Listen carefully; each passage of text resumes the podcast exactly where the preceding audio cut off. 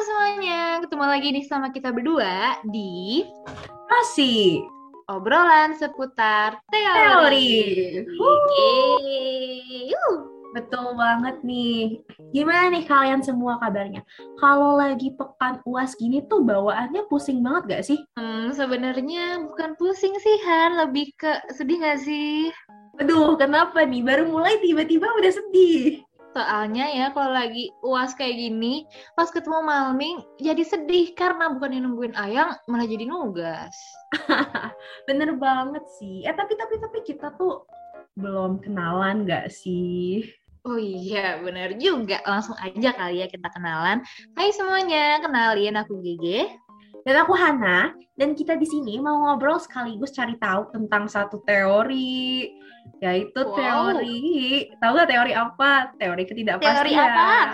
Teori ketidakpastian. Kira-kira itu teori apa sih? loh, loh, loh, itu apa Tuhan? Emangnya kita di sini bakal bahas materi ya? Loh, kan nama podcast kita Rosi, obrolan seputar teori. Teori.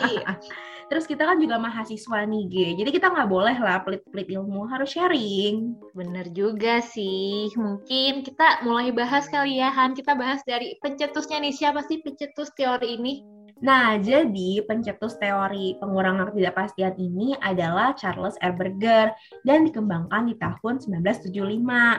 Nah, Charles ini adalah seorang profesor komunikasi Amerika di University of California.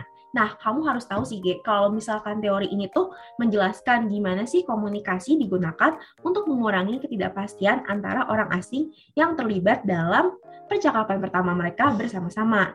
Dan kamu juga harus tahu fakta ini sih. Kalau teori ini tuh termasuk dari salah satu dari sedikit teori komunikasi yang secara khusus melihat interaksi awal antara orang-orang sebelum proses komunikasi yang sebenarnya.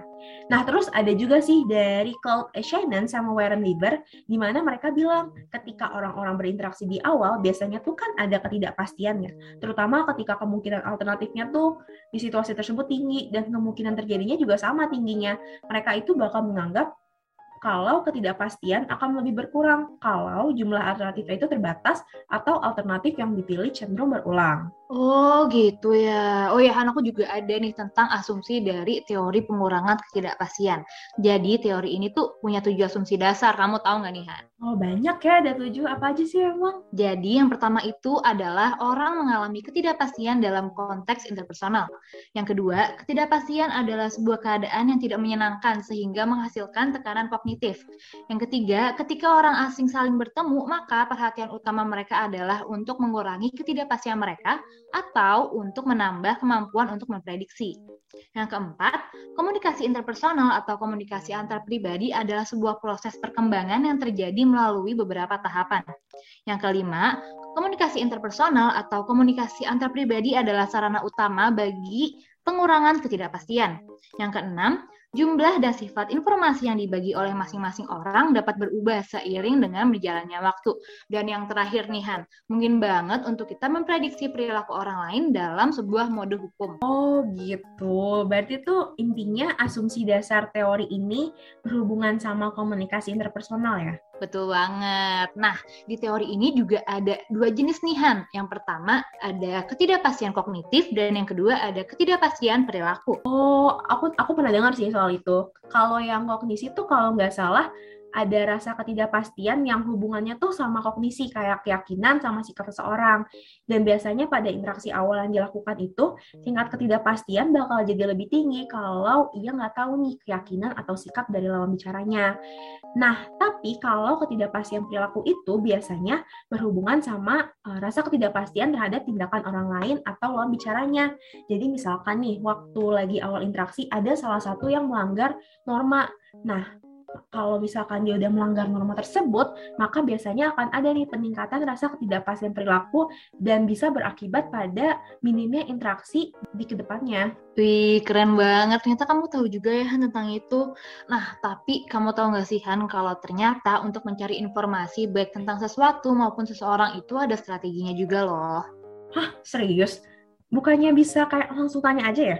Ya, itu juga bisa sih. Tapi kalau misalnya kita langsung nanya ke orang tersebut, seperti yang tadi kamu bilang, itu tuh namanya strategi interaktif. Karena perolehan informasi dilakukan dengan adanya dialog secara langsung. Misalnya nih, kamu lagi suka sama orang, terus kamu pengen tahu informasi tentang dia, dan akhirnya kamu nyari informasinya tuh dengan cara ngobrol langsung sama dia. Nah, misalnya lagi nih, kamu kayak nanya ke dia, kamu tim bubur diaduk atau enggak sih? Atau pakai kacang atau enggak. Nah, itu namanya strategi interaktif. Oh, gitu. Terus kalau orangnya pemalu dan gak mau dan gak mau buat nanya langsung ke individu terkait gimana dong? Nah, kalau itu ada lagi nih strateginya, namanya strategi aktif dan strategi pasif. Eh, aku pernah denger sih kayaknya yang strategi aktif. Kalau yang aktif tuh biasanya kalau mau interaksi secara nggak langsung gitu nggak sih? Kayak misalkan nih kamu mau cari tahu sesuatu tentang orang lain gitu kan. Nah, kamu tuh biasanya cari informasinya kayak dari nanya ke temennya, saudaranya, atau mungkin bisa nih dari informasi media sosial atau media online lainnya. Gitu nggak? Betul. Nah, itu juga ada nih nama lainnya, yaitu extractive information seeking. Oh, gitu. Iya, aku baru tahu loh. Eh, tapi tadi kayaknya tuh kamu sempat sebut satu strategi lagi, kalau nggak salah tuh strategi pasif. Kalau itu gimana deh?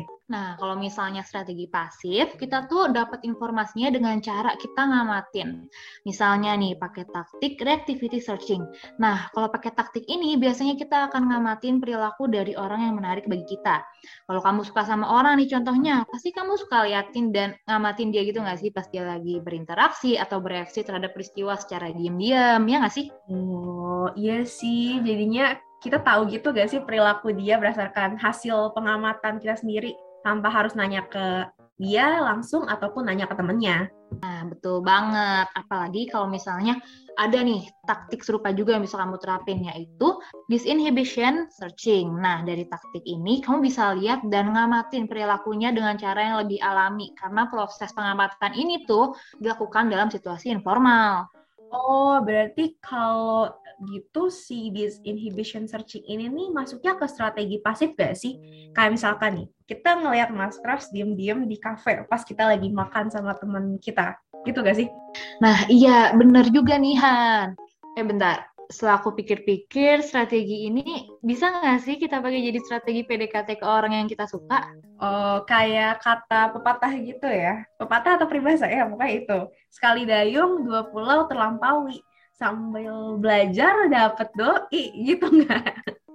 Iya benar banget Tihan. Aduh, aku jadi pingin langsung nerapin deh. Yaudah deh, ntar aku mau research dulu deh tentang crush aku. Doain ya.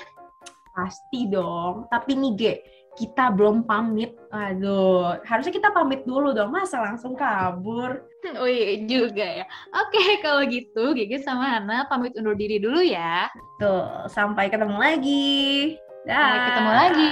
Dadah, dadah, dadah. dadah. See you.